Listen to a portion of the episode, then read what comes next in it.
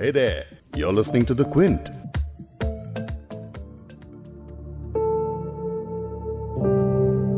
Corona virus से भारत में साल 2021 में अप्रैल से मई के महीने के बीच जितना नुकसान हुआ है उतना शायद पैंडेमिक शुरू होने से अब तक भी नहीं हुआ।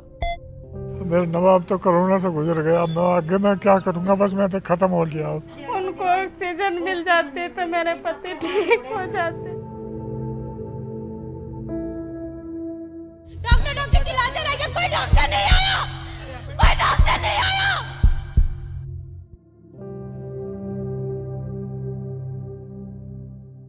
मौत कभी ऑक्सीजन सही समय पर ना मिलने से हुई या सही दवा के ना होने से। सब जगह फिरे, एक आध जगह कहीं पता चला, कोई पचास हज़ार कह रहे, कोई चालीस हज़ार कह रहे, मैम। कोई कितने कह रहे, मैम, इतना बजट होता तो अपने पति को मैं अच्छी जगह कहीं अच्छे उसमें दिखाती। कहीं कुछ नहीं हुआ, मैम। लेकिन पैंडेमिक से ये नौबत आने वाली है। इसका अंदाज़ा एक्सपर्ट्स को था, लेकिन आम आदमी को नहीं। आम भारतीय नागरिक को पैंडेमिक की शुरुआत से यही दिलासा दिलाया जा रहा था कि पैंडेमिक पर हम काबू पा चुके हैं और हमें कोरोना वायरस से डरने की ज़रूरत नहीं।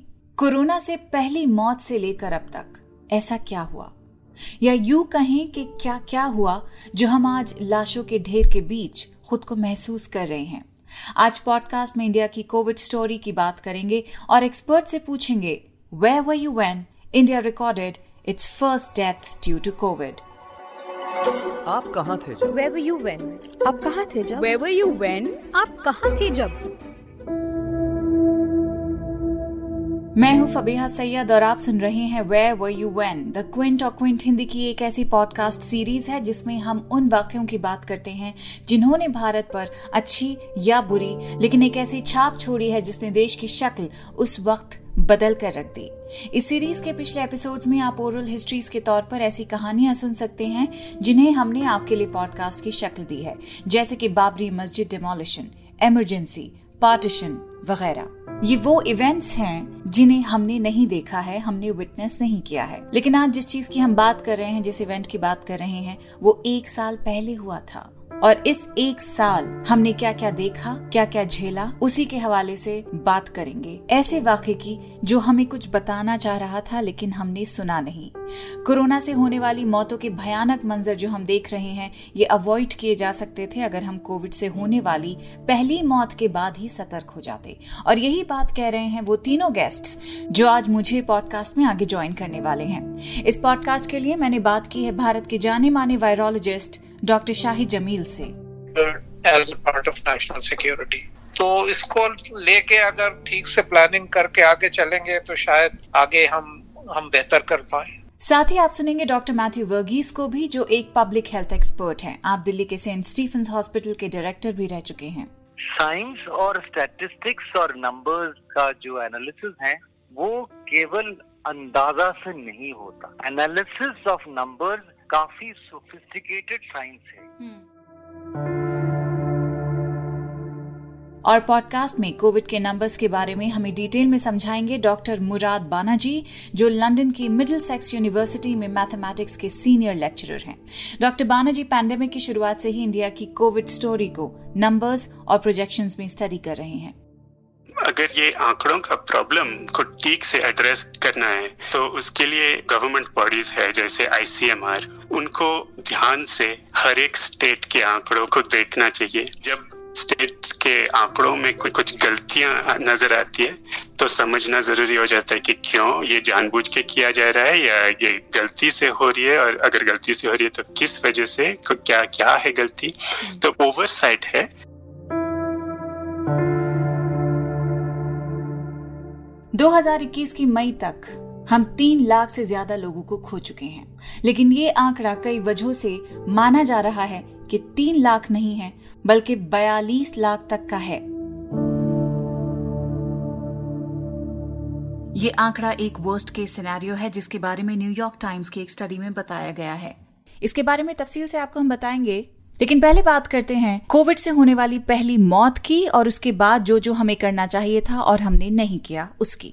12 मार्च 2020 को कर्नाटका के कालबुर्गी में एक छिहत्तर साल के आदमी की कोविड पॉजिटिव होने के बाद मौत हो गई थी। ये बताया गया था कि जिनकी मौत हुई है वो सऊदी अरेबिया में 29 जनवरी से लेकर 29 फरवरी तक थे और वहाँ से जब 29 फरवरी को लौटे तो हैदराबाद उतरते ही कालबुर्गी पहुँचे।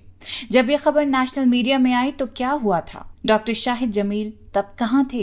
ये मैंने डॉक्टर जमील से इंटरव्यू रिकॉर्ड करने से पहले एक मैसेज करके पूछा था तो उन्होंने मुझे ये बताया।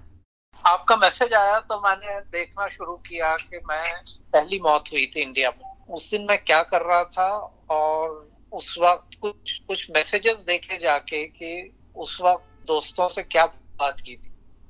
मुझे 28 तारीख को ढाका जाना था 28 जनवरी को हम्म। एक गेट्स फाउंडेशन की मीटिंग थी जिसमें हम लोग डिस्कस करने वाले थे एक साउथ एशिया अलायंस बनाने की बात हम्म। एक research alliance biomedical research alliance की बात हम्म। तो कुछ करना ऐसा हुआ कि मैं एयरपोर्ट से जाके वापस आ गया इसलिए कि मेरे वीज़ा में कुछ गड़बड़ हो गई थी हम्म।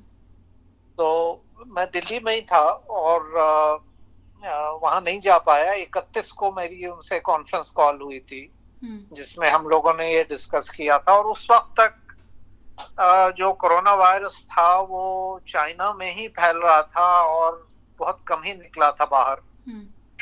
हमारा भी पहला केस जो था वो चाइना से ही आया था।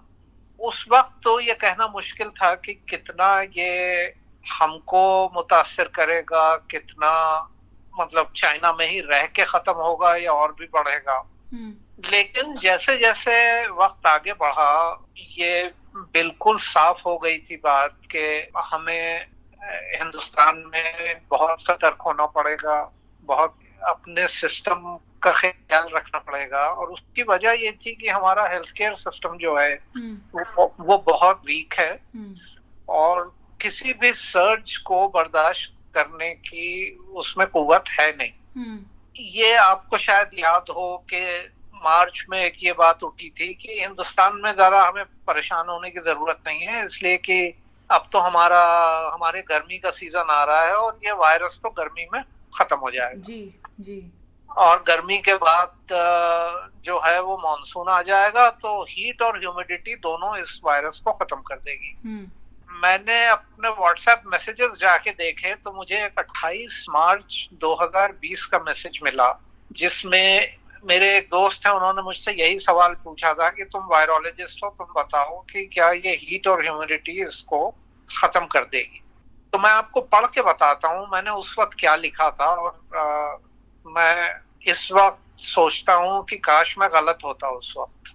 आ, मैंने उस वक्त उनको 28 मार्च 2020 को लिखा था let us wait and see how it plays out there is no evidence that summer heat और humidity will affect it if I see evidence I will believe it till then it is speculation introduce by climate scientist but I will say that this mockery of a lockdown is taking us deeper into the hell hole social factors government high handed attitude and planning on the fly will ensure its failure. We should be mentally prepared to lose friends and relatives.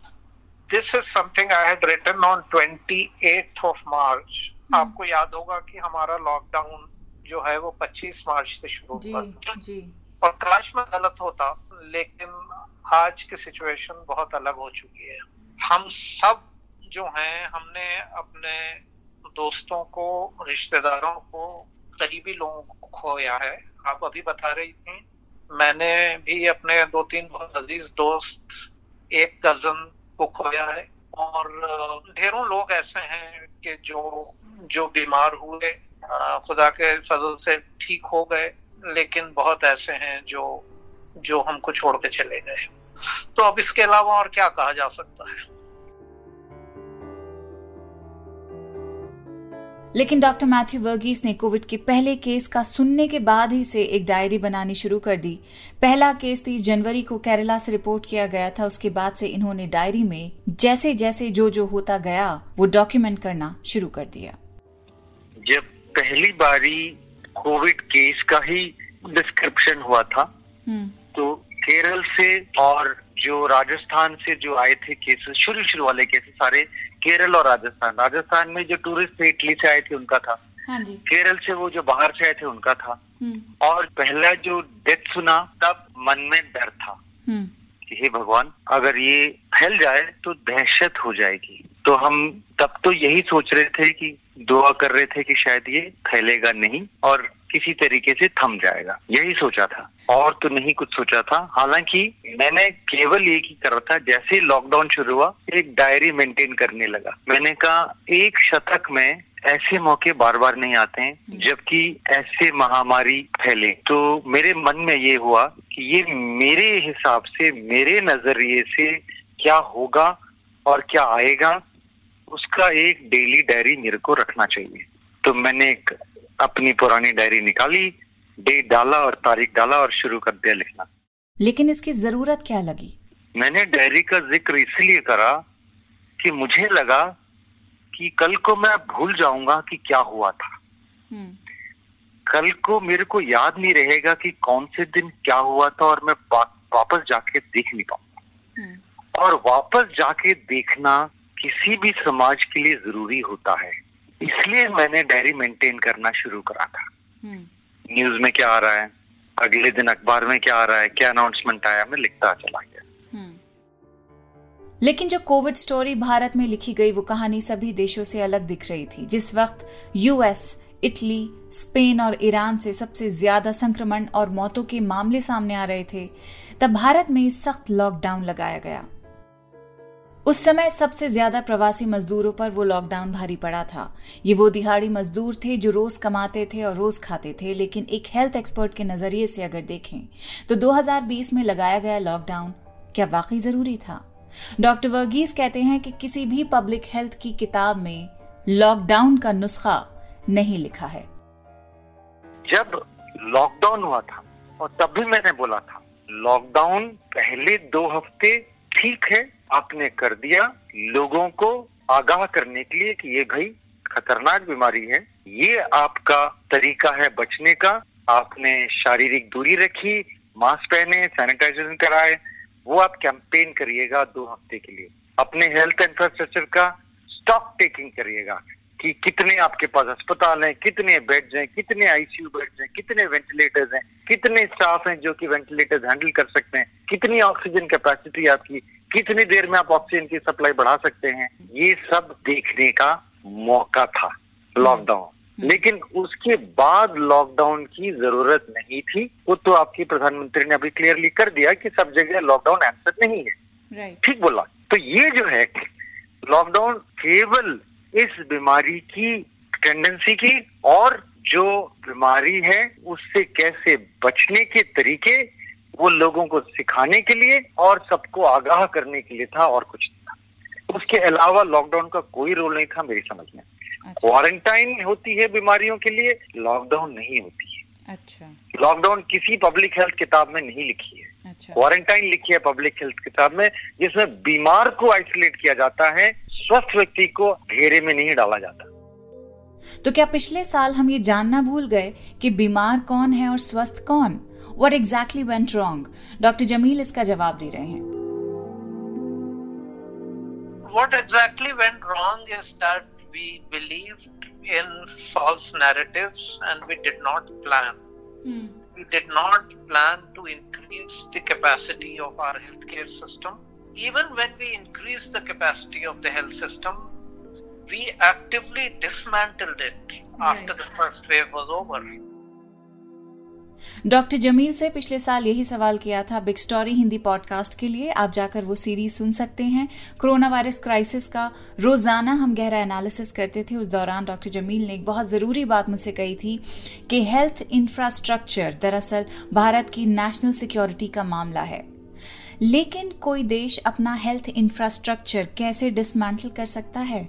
ये जानते हुए कि pandemic हर गुजरते दिन मज़बूत होता जा रहा है। नहीं नहीं हमने टेम्पररी फैसिलिटीज़ बनाई हुई थी बड़ी बड़ी जिसमें के माइल्ड केसेस को रखा जा सकता था। By December we dismantle them and now we are rebuilding them again it did not take a rocket scientist to really imagine that we could have a second wave. Every country in the world which peak before us mm. was having a second wind.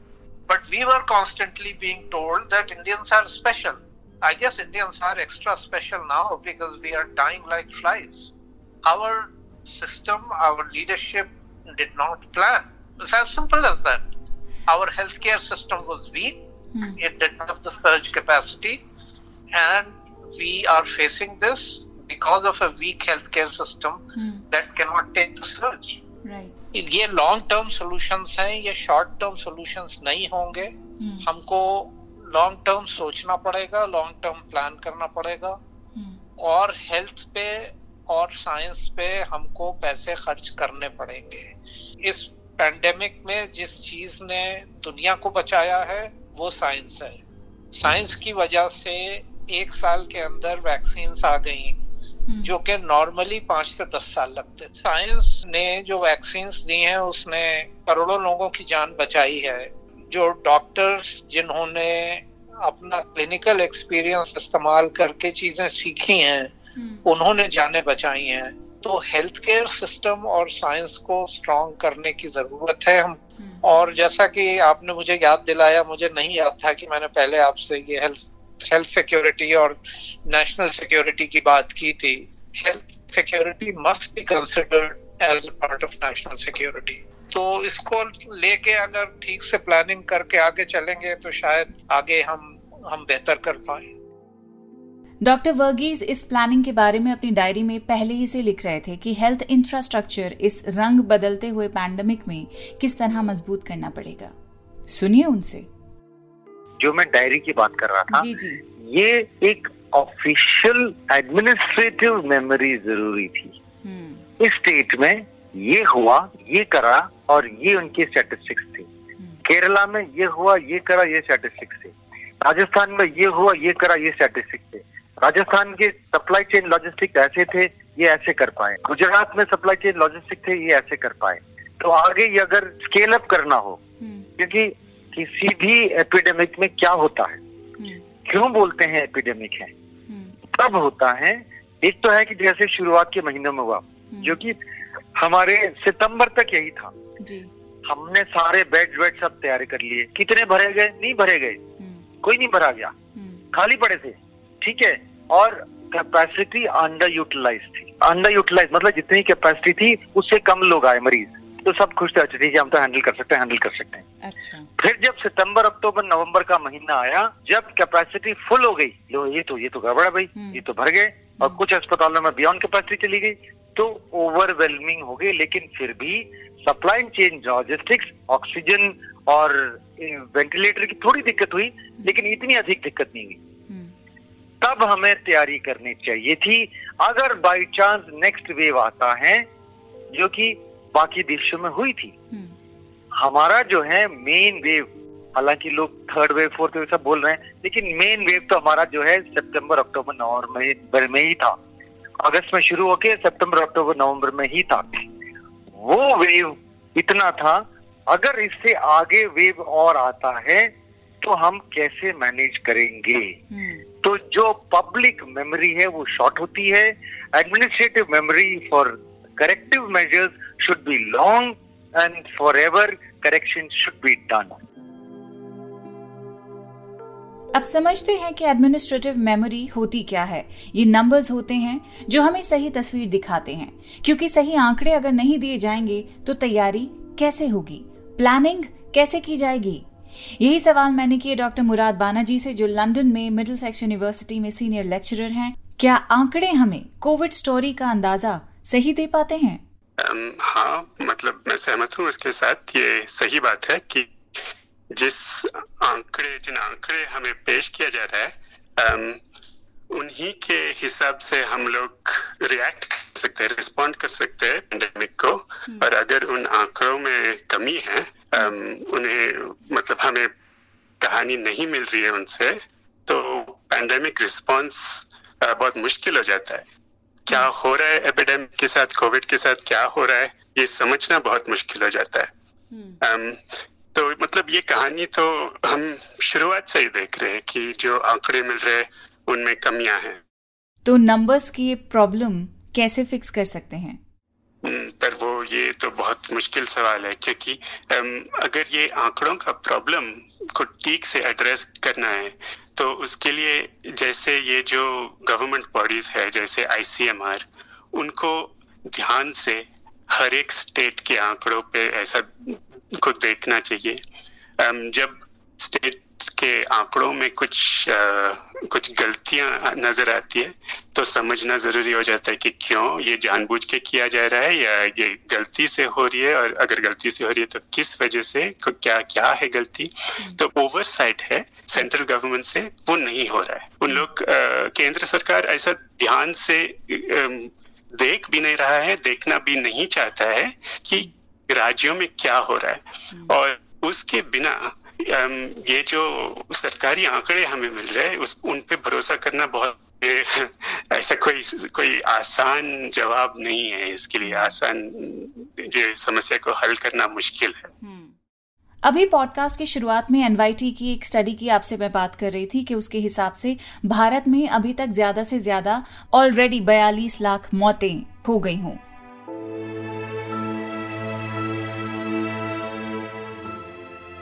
बयालीस लाख मौतें बार बार कह रही हूँ क्योंकि एक ऐसा आंकड़ा है जिस पर यकीन आपको नहीं आएगा। लेकिन न्यूयॉर्क टाइम्स की इस स्टडी को किस तरह किया गया है, जरा पहले वो जान लेते हैं। दरअसल एनवाईटी ने कई सारे एक्सपर्ट से कंसल्ट करने के बाद भारत की सरकारी फिगर्स यानी डेथ टोल और इन्फेक्शन के आंकड़ों के साथ साथ लार्ज स्केल एंटीबॉडी टेस्ट के नतीजों का एनालिसिस भी किया है। और कोरोना से होने वाली मौतों का और इन्फेक्शन का इससे फिर अंदाज़ा लगाया गया है। इस एनालिसिस में भारत में कोरोना से इन्फेक्टेड लोगों और इससे होने वाली मौतों के वास्तविक आंकड़ों का अंदाज़ा लगाने के लिए भारत में कराए गए तीन नेशन वाइड एंटीबॉडी टेस्ट के नतीजों का इस्तेमाल किया गया। इन्हें सीरो सर्वे भी कहते हैं। पहला सीरो सर्वे पिछले साल 11 मई से 4 जून के बीच हुआ था। दूसरा हुआ था 18 अगस्त से 20 सितंबर के बीच और तीसरा 18 दिसंबर से इस साल 6 जनवरी के बीच। तीनों सीरो सर्विस के हिसाब से जो असल नंबर है, वो सरकारी आंकड़ों से 13.5 टाइम्स से लेकर 28.5 टाइम्स तक ज़्यादा था। इस स्टडी में शामिल एक्सपर्ट्स ये कहते हैं कि तीनों सीरो सर्वे तब के हैं जब दूसरी लहर नहीं आई थी। यानी अब अगर ये सर्वे होता तो उसमें इन्फेक्शन कहीं ज़्यादा मिलता। लेकिन फिर भी अगर इन तीनों सर्वेस की माने तो उनके हिसाब से भारत की आधी आबादी इन्फेक्टेड हो सकती है। लेकिन जब ये सर्वेज हो रहे थे, तब भी यही कहा जा रहा था कि भारत में मौतें कम हो रही हैं। लो डेथ काउंट की वजह आखिर क्या थी? सुनिए डॉक्टर बानाजी से। पहला ये समझना ज़रूरी है कि भारत में मौतें कम होनी चाहिए। यूरोप और यूनाइटेड स्टेट्स के के बराबर नहीं होने चाहिए। मतलब ये जो मौत दर है ये ये इन्फेक्शन फर्टेलिटी रेट कम होना चाहिए भारत में क्योंकि क्योंकि हमारा पॉपुलेशन ही बहुत जवान है। और जितना हमको अभी पता है उससे हमको अभी पता है कि बहुत फ़र्क पड़ता है उससे। हम्म।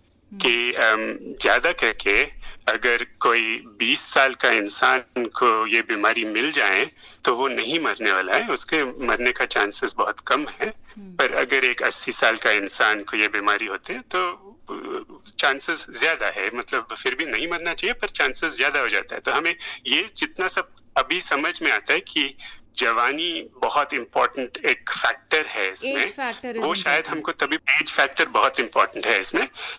और वो हमको तभी पता नहीं था पर फिर भी वो समझ के भी हम कह सकते हैं कि जितने डेथ्स रिकॉर्ड हो रहे थे कोविड डेथ्स रिकॉर्ड हो रहे थे पहले वेव में वो कम लग रहे थे। तो ये समझना फिर ज़रूरी हो जाता है कि ये डेथ्स कम लग रहे थे क्योंकि कम हो रहे थे। या क्योंकि बहुत सारे मौतें को गिना नहीं जा रहा था। हम्म। और वो सवाल तो मैं बहुत शुरू से सोच रहा हूँ कि देख देख रहा हूँ ध्यान से कि ये हो सकता है क्या कि हम मौतें को ठीक से नहीं गिन रहे अच्छा यही सवाल मैंने डॉक्टर वर्गी से भी किया जो कह रहे हैं कि साइंटिफिक एनालिसिस अंदाजों से नहीं होते हैं। देखिए ऐसा है। अगेन साइंस और स्टैटिस्टिक्स और नंबर्स का जो एनालिसिस है वो केवल अंदाज़ा से नहीं होता।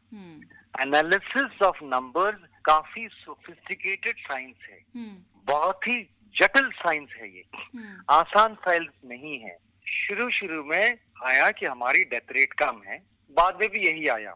जैसे हिंदुस्तान की डेथ रेट अक्टूबर नवंबर के महीनों में जो आई आंकड़े 120 124 के करीब पर मिलियन डेथ है ये हमारा। 124 डेथ्स पर मिलियन पीपल अफेक्टेड ठीक है दस लाख लोगों में 124 लोग हिंदुस्तानी मरे। लेकिन 10 लाख लोगों में कितने अमरीकी मरे? 1700 और 10 लाख लोगों में कितने बेल्जियम के मरे? 2200 तो यानी कि हमारी जो मृत्यु की रेट है वो उनसे 10 परसेंट के करीब हुआ। राइट भाई ऐसा कैसे? मालूम नहीं। ये जो है एक सवाल है जिसको के जवाब साइंटिस्ट के पास भी नहीं है। सब तुक्के लगा रहे हैं। सब कहते हैं कि जेनेटिकली हम ऐसे हैं जेनेटिकली ऐसे हैं। कितने इंडियंस मरे हैं? यूके में। यूके में मैं जानता हूँ, मेरे डॉक्टर फ्रेंड्स में से कितने जने मरे हैं। तो अगर जेनेटिक ही है तो वहाँ हिंदुस्तानी मरने नहीं चाहिए। तो ये जो चीज़ है, हमें मालूम नहीं है। हम अंदाज़ा लगा रहे हैं कि शायद ये होगा शायद जेनेटिक होगा। शायद हमारा एक्सपोजर टू बाकी इन्फेक्शन से हमारा जो है रेजिस्टेंस अच्छा हो। मालूम नहीं शायद एक चीज़ हो शायद दोनों चीज़ें हो कई कई कारण हो सकते हैं। लेकिन जो भी कारण है हमारी डेथ रेट कम है अभी भी मालूम नहीं। अब जो लोग कहते हैं कि इतनी ज़्यादा डेथ रेट नहीं जो आप नंबर देख रहे हो जो लोग इन्फेक्ट हुए हैं वो मिलियंस में हैं। कितने लाखों में हैं? हाँ। जब लाखों लोग इन्फेक्ट होंगे उसमें से अगर एक परसेंट भी आएगा तो इतने सारे डेथ दिखेंगे। हाँ। अगर हज़ार मरीज़ हैं और एक परसेंट डेथ है तो कितने आपको डेथ दिखेंगे? हज़ार में सिर्फ़ दस दस दिखेंगे। हाँ। लेकिन अगर एक परसेंट डेथ रेट है और दस लाख हैं तो आपके कितने डेथ मिलेंगे? ये समझने की ज़रूरत। हज़ार डेथ दिखेंगे आपको। हम्म। घर घर में दिखेगा आपको। हज़ार डेथ बहुत होते हैं। हम्म। कहाँ दस कहाँ हज़ार? वही हो रहा है। जो इस एपिडेमिक में जो स्ट्रेन है बहुत इन्फेक्टिव थी। पहले घर में एक या आधे लोग होते थे बीमार। आधा मतलब एक घर पे अंदर बाहर जो जाता है वो भी हो गया हम्म। और एक जो घर पे रहता है उसका भी हो गया। हम्म हम्म। ठीक है? अब जो है घर में जो आते हैं सर सारे ही पॉजिटिव है घर पे जो सफ़ाई वाली थी वो भी पॉजिटिव है। हाँ। तो इतने अधिक संख्या में संक्रमण हुआ है इतने अधिक संक्रमण होने के बाद जो जो डेथ रेट है अगर उतनी ही लगे तो भी आपकी एब्सोल्यूट नंबर यानी कि पूरा जो जोड़ है करके देखेंगे संख्या वो अधिक दिखेगा। ज़्यादा आपको मौतों दिखेंगी। ज़रूरी नहीं है। कैलकुलेट मैंने कैलकुलेट नहीं करा है। ज़रूरी नहीं है कि पर मिलियन डेथ कितना है आपकी। जी वो अभी भी कम ही मिलेगा ज़्यादा नहीं मिलेगा। अच्छा अच्छा। अ, मैं इसी के ऊपर एक आर्टिकल पढ़ रही थी और उसमें ये लिखा गया था कि भारत में पैंडमिक से पहले भी प्रतिदिन सत्ताईस हज़ार मौतें तो होती ही होती थी। अक्रॉस द कंट्री हुआ करती थी। अब क्योंकि पैंडमिक है इसलिए इसका अंदाज़ा कि कितनी मौत हो रही है एक दिन में, आप उससे मत लगाइए जो आपको नंबर दिए जा रहे हैं, बल्कि आप अंदाज़ा उस चीज़ से लगाइए क्रिमेशन हो रही हैं, जो बेरियल ग्राउंड्स हैं, वहाँ पे कितने कॉप्सेज आ रहे हैं। सरकार से हमें जो आंकड़े मिल रहे हैं अभी वो ये हैं कि भाई तीन से चार हज़ार प्रतिदिन मौतें हो रही हैं। लेकिन जो हाल शमशान घाट का है सड़कों पे क्रिमेशन हो रहा है गाजियाबाद के फुटपाथ पे क्रिमेशन हो रहा है पार्किंग लॉट्स में क्रिमेशन हो रहा है ये तस्वीरें हमने कभी देखी नहीं थी। दीज पिक्चर्स आर टॉर्मेंटिंग जो मर रहे हैं वो तो मर ही रहे हैं लेकिन जो फैमिलीज़ का हाल हो रहा है जो जिस ट्रामा से वो लोग गुजर रहे हैं मतलब हम लोग नहीं उसका अंदाज़ा आप शायद लगा सकते हैं। लेकिन आम आदमी मैं रोज यही देखता हूँ। मैं रोज यही देखता हूँ। जी तो वही मैं नंबर्स के बारे में जानना चाह रही हूँ कि सरकारें क्या हमको कम आंकड़े दिखा रही हैं? शुरू से लेकर अब तक। पहले भी आपसे एक पॉडकास्ट के लिए एक इंटरव्यू किया था तो उसमें भी हम कम्युनिटी ट्रांसमिशन की बात कर रहे हैं। जिस कम्युनिटी ट्रांसमिशन को डिक्लेयर करने की बात हो रही थी कि अप्रैल के महीने में मार्च के महीने में कर लें उसे बाद में जाके महीनों बाद जाके उन्होंने कहा कि हाँ कम्युनिटी ट्रांसमिशन भारत में शुरू हो चुका है। तो इस तरह की जो लैप्सेस हुए हैं जो गलतियाँ हुई हैं क्या उनकी वजह से आज हमारा ये हाल है जो हो गया है? नहीं मैं यहाँ भी लैप्सेस नहीं कहूँगा। अब जैसे कि कम्युनिटी ट्रांसमिशन की डेफिनेशन हैं और वो इंटरप्रिटेशन लोग अलग तरीके से करते हैं। हम्म, लेकिन आप चाहे बोलो कि कम्युनिटी ट्रांसमिशन है चाहे बोलो कि कम्युनिटी ट्रांसमिशन नहीं है हम्म, जब नंबर्स इस तरह से बढ़ेंगे जैसे अब बढ़ी हैं हम्म, कोई भी नहीं कुछ कर सकता। जब तक या प्लान सी के लिए तैयार ना हो प्लान सी जब पानी सर से ऊपर निकल जाए तब क्या क्या करना चाहिए उसकी तैयारी होनी चाहिए थी। अच्छा। मैं वो कहूँगा कि वही तैयारी होनी चाहिए थी और अब भी मौका है आगे के लिए हमें तैयारी करनी है। लोग कहते हैं कि कमीशन बिठाएँगे हम और किसकी गलती हम पकड़ेंगे उनको। अरे भाई देखो जिसका गया वो गया वापस नहीं आएगा। जिस बच्चे की माँ चली गई वो गई वापस नहीं आएगी। हम्म, जिस हस्बैंड की वाइफ चली गई वो गई जिसके जो भी गया गया वो वापस नहीं आएगा। तो किसी और को आप कसूरवार करके जेल में डालेंगे उससे सिस्टम नहीं सुधरेगा। सिस्टम सुधरना है तो हमें मेमोरी चाहिए कि क्या हुआ था पहली चीज़। अगर आप कमीशन बिठाते हैं कहने के लिए कि कौन सा पॉलिटिशियन कसूरवार था? कौन सा ब्यूरोक्रेट कसूरवार था? कौन सा जो है डॉक्टर कसूरवार था? उससे कोई फ़ायदा नहीं होने वाला। तो फिर जो हम फेस कर रहे हैं उसके लिए जिम्मेदार कौन है? क्या क्या फैक्टर्स रहे हैं जिन्हें अनदेखा किया गया है?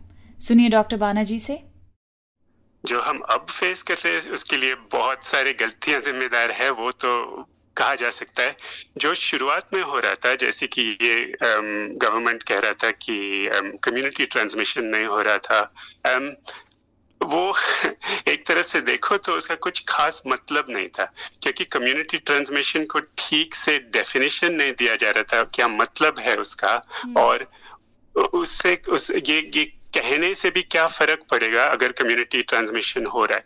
पर ये ज़रूरी है कि तभी से हमें समझना चाहिए था कि ज़्यादा करके कोविड जब फैलता है हमें दिखाई नहीं देता है वो हम्म। सरफेस के नीचे सतह के नीचे फैलता है और हमें दिखाई नहीं देता है कि कोविड फैल रहा है और ये समझना बहुत ज़रूरी है अगर हम कोविड के एपिडेमिक्स को समझने की कोशिश कर रहे तो और एक बार ये समझ पाते हम लोग तो फिर ये भी मालूम होता है कि जो टेस्टिंग में हमको मिल रहा है केसेस वो पूरे केसेस पूरे इन्फेक्शन में से एक छोटा सा हिस्सा होगा। तो वो भी एक एक वो भी समझना बहुत ज़रूरी है हम्म। कि उसको रोकना हम्म। ये फैलने से रोकना भी बहुत मुश्किल हो जाता है क्योंकि एसिम्टोमेटिकली भी फैल सकता है मतलब जिन लोगों को कुछ सिम्टम्स नहीं है कुछ बीमारी वैसे मालूम नहीं पड़ रहा है उन लोग भी फैल फैला सकते हैं बीमारी को हम्म। तो वो सब चीज़ें शुरुआत से समझना बहुत ज़रूरी था हम्म। और बार बार ये दोहराना कि कम्युनिटी ट्रांसमिशन नहीं हो रहा है उससे ऐसा लग रहा था कि पूरा सिचुएशन काबू में है। हम्म। हमको जितने सब केसेस मिल रहे उतने ही सब इन्फेक्ट उतने ही इन्फेक्शन हो रहे देश में। तो वो तो एक गलत बात थी कि ये ये मतलब ये सही नहीं था और वो फैलाना गलत था। यानी गलती कोई और करे और भुगते कोई और। आंकड़ों से लेकर वायरस को पहचानने तक जो गलतियाँ हो गई हैं वो दोबारा ना दोहराई जाएँ। ये कैसे मुमकिन है? तोड़ के समझते हैं। सरकारी आंकड़ों में और एनवाईटी की स्टडी के आंकड़ों में जो अंतर है वो बहुत ज़्यादा है। अब क्या कोई सही तरीका है एक्यूरेट नंबर्स को समझने का? उसका अंदाज़ा लगाना तो बहुत मुश्किल है क्योंकि हमें ये जो सब खबरें मिल रही है जो जिसकी जिनकी बात आप कर रही है वो अलग अलग जगहों से ये मालूम पड़ रहा है कि बहुत सारे जगहों में हो रहा है पर उसका स्तर उसका कितना हो रहा है कितना अंडर काउंटिंग हो रहा है मतलब कितना कम गिना जा रहा है मुते वो तो उसमें बहुत फ़र्क है अलग अलग जगहों में हम्म। तो पूरा भारत में एक वैसा एक नंबर देना बहुत मुश्किल हो जाता है। जैसे हमें मालूम पता है कि गुजरात में कुछ कुछ जगहों में हर एक जो मौत गिना जा रहा है उसके लिए शायद सात आठ दस मौतें नहीं गिना जा रहे। हम्म। और कुछ कुछ जगह यूपी में सुनाई दे रहे हैं हमको कि हर एक मौत जो गिना जा रहा है उसके लिए दस बीस तक नहीं गिना जा रहा है मतलब ये मैं आंकड़ों को देख के बोल रहा हूँ तो कुछ कुछ जगहों में ऐसा बहुत ऊँचा है ये अंडर काउंटिंग शायद दूसरे जगहों में कुछ कुछ शहरों में इतना नहीं है उनका सिस्टम्स ज़्यादा अच्छा है उन लोग हम्म। ज़्यादा ध्यान से सब मौतें गिन रहे हम्म। तो वैसा एक पूरा भारत में एक एवरेज देना मुश्किल है हाँ। पर मैंने जो पिछले साल का डेटा देखा 2020 का डेटा देखा हम्म। उसमें मालूम पड़ता है कि अच्छा, मेरा काइंड kind ऑफ़ of, मेरा अंदाज़ा है कि हर एक मौत जो गिना गया उसके लिए शायद कम से कम दो नहीं गिना गया। तो मतलब और दो थे जो हुए लेकिन कोविड डेथ्स के आंकड़ों में नहीं आए। हम्म। और वो मेरा मिनिमम एस्टिमेट है पिछले साल के लिए। और मुझे ऐसा लग रहा है कि इस साल ज़्यादा है ज़्यादा हो रहा है। तो फिर ऐसे में तो हर एक चीज़ को शक की नज़र से ही देखना चाहिए। पहला सवाल क्या सरकारी टास्क फोर्स सही तरह बनाई गई? क्योंकि अगर बनाई गई होती तो ऑक्सीजन के कम होने जैसे हादसे नहीं होते। वेंटिलेटर्स की कमी नहीं होती आईसीयू बेड्स की कमी नहीं होती। आखिर लेसन क्या क्या है हमारे लिए? डॉक्टर वर्गीज का जवाब और सवाल खड़े करता है। हम्म। तो जो लेसन है वो ये है हमारे लिए भी और एडमिनिस्ट्रेशन के लिए भी पॉलिसी मेकर्स के लिए भी और गवर्नेंस में भी। पॉलिटिशियन हम्म। इसके बारे में नहीं जानेंगे। ये टेक्निकल इश्यू है। हम्म। वो जैसे उनके टेक्नोक्रेट्स एडवाइस करते हैं वैसे ही करेंगे। हम्म। पॉलिटिशियंस को ब्लेम करना आसान है उनकी जानकारी नहीं है ये। जानकारी टेक्नोक्रेट्स हैं ब्यूरोक्रेट्स हैं। अब टेक्नोक्रेट्स एडवाइस देंगे कि ये है इतना करना चाहिए इतनी हमारी कैपेसिटी है। अब जैसे वेंटिलेटर है दुनिया भर के लोग वेंटिलेटर दे रहे हैं। आज की तारीख में जब हमारी कैपेसिटी भर के ऊपर सर से ऊपर पानी निकल गया अब हम ढूंढ रहे हैं। तो अब क्या ढूंढ रहे? वेंटिलेटर आ जाएगा। लोग डोनेट कर रहे हैं। अरे भाई लोगों को ये नहीं पता कि कितने स्टाफ हैं ऐसे जो कि वेंटिलेटर चला सकते हैं। स्टाफ ही नहीं है। वेंटिलेटर के जानकारी वाले बहुत कम लोग हैं। एक अच्छे खासे चलते फिरते दिन में जबकि कोई एपिडेमिक नहीं है उसमें एक अस्पताल में दस परसेंट लोग भी नहीं होंगे जो वेंटिलेटर के बारे में जानते हैं। दस परसेंट भी नहीं होंगे। डॉक्टरों की बात कर रहा हूँ मैं। तो ये समय जो था जैसे ही हमारा वेव हुआ सितंबर अक्टूबर नवंबर का उस वक्त तैयारी का था। तैयारी का था जबकि हमको देखना था ठीक है इतने वेंटिलेटर्स हैं इतने स्ट्रेन हैं स्टाफ इतने नर्सेस हैं जो कि जानते हैं वेंटिलेटर के बारे में इतने टेक्नीशियंस हैं जो कि जानते हैं वेंटिलेटर के बारे में इतने डॉक्टर्स हैं इस कैपेसिटी को दस गुना करेंगे हम। यानी कि अगर दस गुना करना है तो ट्रेनिंग सेशन बनाने थे। कॉमनवेल्थ गेम्स जब हुआ था तब हर हर हॉस्पिटल में सरकारी अस्पतालों में डॉक्टर ट्रेन करे गए थे advance trauma life support program के लिए। मैसिव स्केल पर था ट्रेनिंग प्रोग्राम। वैसे स्केल में आप ट्रेन कर सकते थे लोगों को वेंटिलेटर के बारे में। आप ट्रेन कर सकते थे लोगों को ऑक्सीजन सप्लाई के बारे में। किस तरह से ऑक्सीजन देना है कैसे करना है क्या क्या कर सकते तो जो चीज़ें हुई वो डॉक्यूमेंट करके एनालाइज करके डिस्कशन करना चाहिए था कि ये हुआ इस एपिडेमिक में इस वेव में ये हुआ कैपेसिटी फुल हो गई ओवरवेलमिंग नहीं हुई। दूसरा जो देखा कैपेसिटी फुल हो गई। तब हमारी तैयारी होनी चाहिए थी। अगर कैपेसिटी आगे पानी सर से ऊपर निकल जाए तो तब कैसे तैर के निकलेंगे हम बाहर? राइट वो plan A plan B plan C plan C की तैयारी हमें करनी चाहिए थी।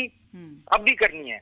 अब लोग ये कहते हैं कि ये तो किसी की लापरवाही थी उसने ये करा इसने ये करा। नहीं। ये वायरस का स्ट्रेन बहुत ही कंटेजियस था। इसलिए हुआ आप जितनी मर्ज़ी सावधानी बरत लो कुछ तो होना ही था। अब टास्क फोर्स है बना हुआ है ना टास्क फोर्स ऑक्सीजन डिलीवरी की अब अगर मैं इंचार्ज हूँ टास्क फोर्स बनाने के लिए मैं क्या देखूँगा? मैं ये देखूँगा कि इसमें क्या चाहिए हमको? ऑक्सीजन की सप्लाई चाहिए। ऑक्सीजन क्या है? इसमें सप्लाई चेन लॉजिस्टिक है उसमें हेल्थ केयर वर्कर की कोई ज़रूरत ही नहीं है। किसी डॉक्टर की ज़रूरत ही नहीं है इस कमेटी में। जो लोरी चलाते हैं जो मूवर्स एंड पैकर्स हैं जो सप्लाई चेन लॉजिस्टिक करते हैं जो आपकी बड़ी बड़ी कंपनियाँ हैं मैं नाम नहीं लेना चाहता किसी का भी ना मैं किसी के फेवर में ना अगेंस्ट हूँ मुझे सिर्फ़ इंसान की जान से मतलब है। तो इनमें से किसी को लगाइएगा जो कि आपको गाइड कर सकते हैं supply chain logistic most efficiently आप देखिएगा जीपीएस लगा के क्या खूबी से वो डिलीवर करते हैं। एक दिन की चुकनी हो तो उनको पता होता है मिनट टू मिनट के कहा जा रहा है। मुझे पता है मेरे अस्पताल में क्या हुआ था। रात बारह बजे तक खबर पता ही नहीं कि लोरी कहाँ है ऑक्सीजन टैंकर कहाँ है। हम लगे हुए हैं प्लीज़ बताओ भी कहाँ पहुँचे हमारी खत्म हो आधे घंटे की सप्लाई बची है आधे घंटे की सप्लाई बची है।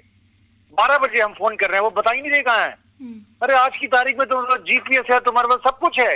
और तुम बता नहीं रहे हो। और क्या हुआ? साढ़े बारह बजे टैंकर नहीं आया ऑक्सीजन सप्लाई खत्म हो गई चार घंटे के लिए मेरे अस्पताल की ऑक्सीजन सप्लाई बंद हो गई चार घंटे के लिए। कितने पेशेंट्स मरे आपके फॉर्चुनेटली फॉर्चुनेटली इस दौरान तीन डेथ हुई है।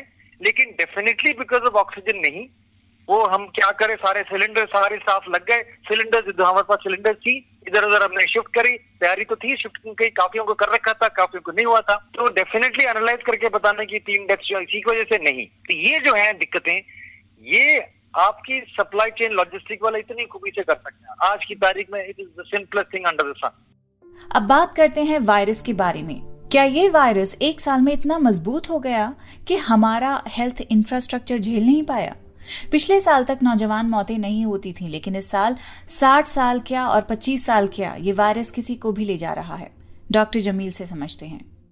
जी, देखिए, जो वायरस इस वक्त डोमिनेंट है मुल्क में, जिसको डबल म्यूटेंट कहा जा रहा था, उसको हम scientifically B one B one six one seven virus कह रहे हैं। Let's call it Indian variant तो ये इंडियन वेरिएंट जो है ये ज़्यादा इन्फेक्शस है। ये ज़्यादा ट्रांसमिसेबल है। अभी कोई ऐसा एविडेंस नहीं है कि ये ज़्यादा लीथल है। लेकिन ज़ाहिर है जब ज़्यादा लोग इन्फेक्ट होंगे तो ज़्यादा लोग बीमार पड़ेंगे और ज़्यादा लोग जो हैं वो खत्म भी होंगे। आ, तो हम जो देख रहे हैं इस वक्त वो यही है कि बहुत ज़्यादा तेज़ी से ये वायरस फैला है और हेल्थ केयर सिस्टम इसको संभाल नहीं पाया है और हेल्थ केयर सिस्टम की जो खामियाँ हैं उनकी वजह से लोगों की मौत हो रही है। कि इसलिए कि वायरस ज़्यादा लीथल है।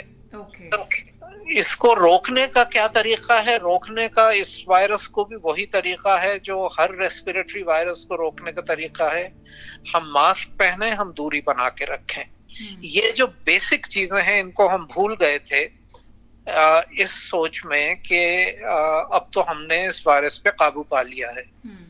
हमने काबू नहीं पाया है और अभी हम एक आध साल इस पे काबू पा भी नहीं पाएँगे हम्म। तो हमको ये सब करना पड़ेगा और जैसे जैसे हम वायरस का ट्रांसमिशन अपने इस बिहेवियर से कम करेंगे उतनी जल्दी हमको इससे छुटकारा मिलेगा हम्म। तो आ, मैं यही कहूँगा कि वैक्सीन ज़रूर लें, इसलिए कि वैक्सीन सेफ़ है और इफ़ेक्टिव है, और मास्क और दूरी बना के रखें। वायरस की स्ट्रेंथ या वायरस के नए वेरिएंट्स का सामने आना, अगर हमें नंबर्स के हिसाब से समझना हो तो हम कैसे समझें? सुनिए डॉक्टर बाना जी क्या बता रहे हैं। तो एक बार बीमारी बहुत फैल जाती है तो बहुत सारे लोगों को होता है तो उनमें से कुछ कुछ जवान लोग भी मरने वाले तो हमें पता है ऐसा नहीं है कि अगर कोई व्यक्ति 20 साल का है तो उसके लिए कुछ खतरा नहीं है इस वायरस से खतरा तो है हॉस्पिटल हम्म। जाने का चांसेस है मरने का भी है और अगर बीमारी बहुत फैलती है तो ये भी हो सकता है कि ज़्यादा जवान लोग भी मरेंगे हम्म। हो सकता है मैं ऐसा नहीं कह रहा हूँ कि इस बार ये वायरस जवान लोग को ज़्यादा अफेक्ट कर हो? सकता है कि वो हो रहा है। सिर्फ़ मैं इतना कहना चाहता हूँ कि अभी तक उसके लिए अच्छा सा सबूत नहीं मिला है हमें। मुझे ऐसा लग रहा है जब मैं कुछ कुछ जैसे गाँवों के बारे में पढ़ रहा हूँ जहाँ काफ़ी छोटे छोटे गाँव जिस जिनमें काफ़ी मौतें हुई है हम्म। मुझे ऐसा लग रहा है कि जो हम अभी देख रहे हैं ये है कि पूरा गाँव में फैल जाता है बहुत आसानी से। शायद गाँव की पूरी आबादी बीमार हो रहे हैं हम्म। और उसके लिए इतने सारे मौतें हो रही है। या पूरी आबादी नहीं लेकिन बहुत बहुत बड़ी आबादी बीमार हो रही है गाँव में। तो ये भी हम लोग जब कोई बीस साल का व्यक्ति मरता है तो वो समाचार में वो वो आ जाता है न्यूज़पेपर्स में आ जाता है हम हम पढ़ने को मिलता है हमें वो भी हो सकता है ना कि लोगों का ध्यान ज़्यादा जाता है उस पर okay. ये भी हो सकता है। लेकिन वायरस का एक वेरिएंट हो या कई सारे हों गलतियाँ जो हुई हैं उन्हें हम अनदेखा नहीं कर सकते हैं। और क्या क्या गलतियाँ हो चुकी हैं जिसके बारे में किसी ने बात नहीं की वो सुनिए डॉक्टर वर्गीस से। अब जैसे जो नया स्ट्रेन है इसमें जो आरटीपीसीआर टेस्ट है आरटीपीसीआर टेस्ट है। एक तिहाई लोग बीमारी से ग्रस्त हैं लेकिन नेगेटिव आते हैं। हम्म। लेकिन आपके सरकारी अस्पताल जो कोविड पॉजिटिव डिक्लेयर कर दिए गए वहाँ आप नहीं जा सकते क्योंकि आपको कोविड नेगेटिव आप कोविड नेगेटिव आप नहीं आ सकते जी। बाहर से निकाल दिए जाते हैं जी सर्टिफिकेट लेके आओ नहीं तो नहीं। जब नंबर बढ़ गए सर्टिफिकेट कैसे लाएँगे भैया? टेस्ट तो वही नहीं है। टेस्ट कैसे होगा? अपॉइंटमेंट आपको दो दिन के बाद मिल रहा है। और दो दिन के बाद अपॉइंटमेंट मिलने के बाद एक रिपोर्ट कब आ रही है? तीन दिन के बाद आ रही है। आपने कभी सोचा नहीं कि आपने प्लान नहीं करा? कि जो है टेस्ट की किट खत्म हो जाएँगे। जो वर्कर है आपने कभी बात करी है उनसे? जो लेबोरेटरी वाले जो आते हैं वर्कर मालूम में कितने घंटे काम करते हैं? अठारह अठारह घंटे काम करते हैं वो। जी जी सर सवेरे से बेचारे रात बारह बजे तक लगे रहते हैं सैंपल कलेक्शन में। तो ये जो चीज़ें हैं ये लॉजिस्टिक्स हैं जो कि टेक्निकल मेडिकल नहीं है। मेडिकल हम्म। लोगों को मेडिकल चीज़ें में लगाओ टेक्निकल लोग लॉजिस्टिक वाले उसमें लॉजिस्टिक वालों में लगाओ हम्म। जो ऑपरेशन इश्यूज़ हैं ऑपरेशनल रिसर्च वाले इतने हमारे आईएएम वाले और ऑपरेशनल रिसर्च करते इतने सारे उनको लगाओ कि जिसकी जहाँ काबिलियत है उनको डेजिग्नेटेड एक्टिविटी दो और टीम बिल्ड करके करो ये नहीं कि एक ही डॉक्टर सब कुछ कर रहा है नहीं तो हमको शुरू से आखिर तक प्लान करना है फ्रॉम डायग्नोस्टिक्स हम्म। अब हमारी एक नेशनल इंस्टीट्यूट ऑफ़ वायरोलॉजी है हम्म। पुणे में है। एक संस्था है जो कि नेशनल इंस्टीट्यूट है। लेकिन जब जनसंख्या हमारी उन्नीस सौ सैंतालीस में आज़ादी के टाइम तो इतनी थी, उसके लिए काफ़ी जैसे जैसे जनसंख्या बढ़ी, आज की तारीख में इतनी जनसंख्या है, हर रीजन में या हर स्टेट में एक institute of virology of excellence होना चाहिए था। जिनकी कैपेसिटी होती, जो वैक्सीन बनाने के लिए रिसर्च करते और जो टेस्टिंग के लिए किट्स वगैरह तैयार करवा सकते थे। जब तक आप विजन से प्लान नहीं करोगे, आप आगे नहीं बढ़ सकते। विजन होना चाहिए।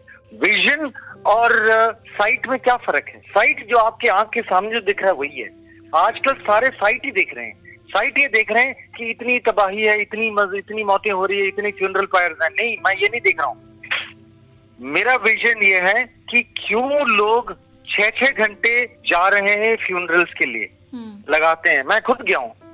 मेरे दोस्त की डेथ हुई थी और जब मैं गया पाँच घंटे लगा के उस गर्मी में पीपी पहन के। पसीने से तर तर था मैं जब वापस आया। एक तो इमोशनली ड्रेन था और दूसरा जो है ये वाला फ़िज़िकल डिस्कम्फर्ट दोनों तरफ़ से हम सारे थके हुए थे। जब हम टाउन प्लानिंग करते हैं टाउन प्लानिंग में हमें plan from womb to tomb यानी कि जब बच्चा पेट में हो तब से जब तक वो डेथ नहीं हो जाती तब तक हमें प्लानिंग करनी। If something goes out of the vision then you are in disaster mode अब डिजास्टर मोड खत्म तब होगा जब डिजास्टर को माना जाए। डिजास्टर को मानना ही सोल्यूशन की तरफ़ बढ़ने का पहला कदम होता है। लेकिन ये कदम कौन उठाएगा, कब उठाएगा, ये देखना बाकी है।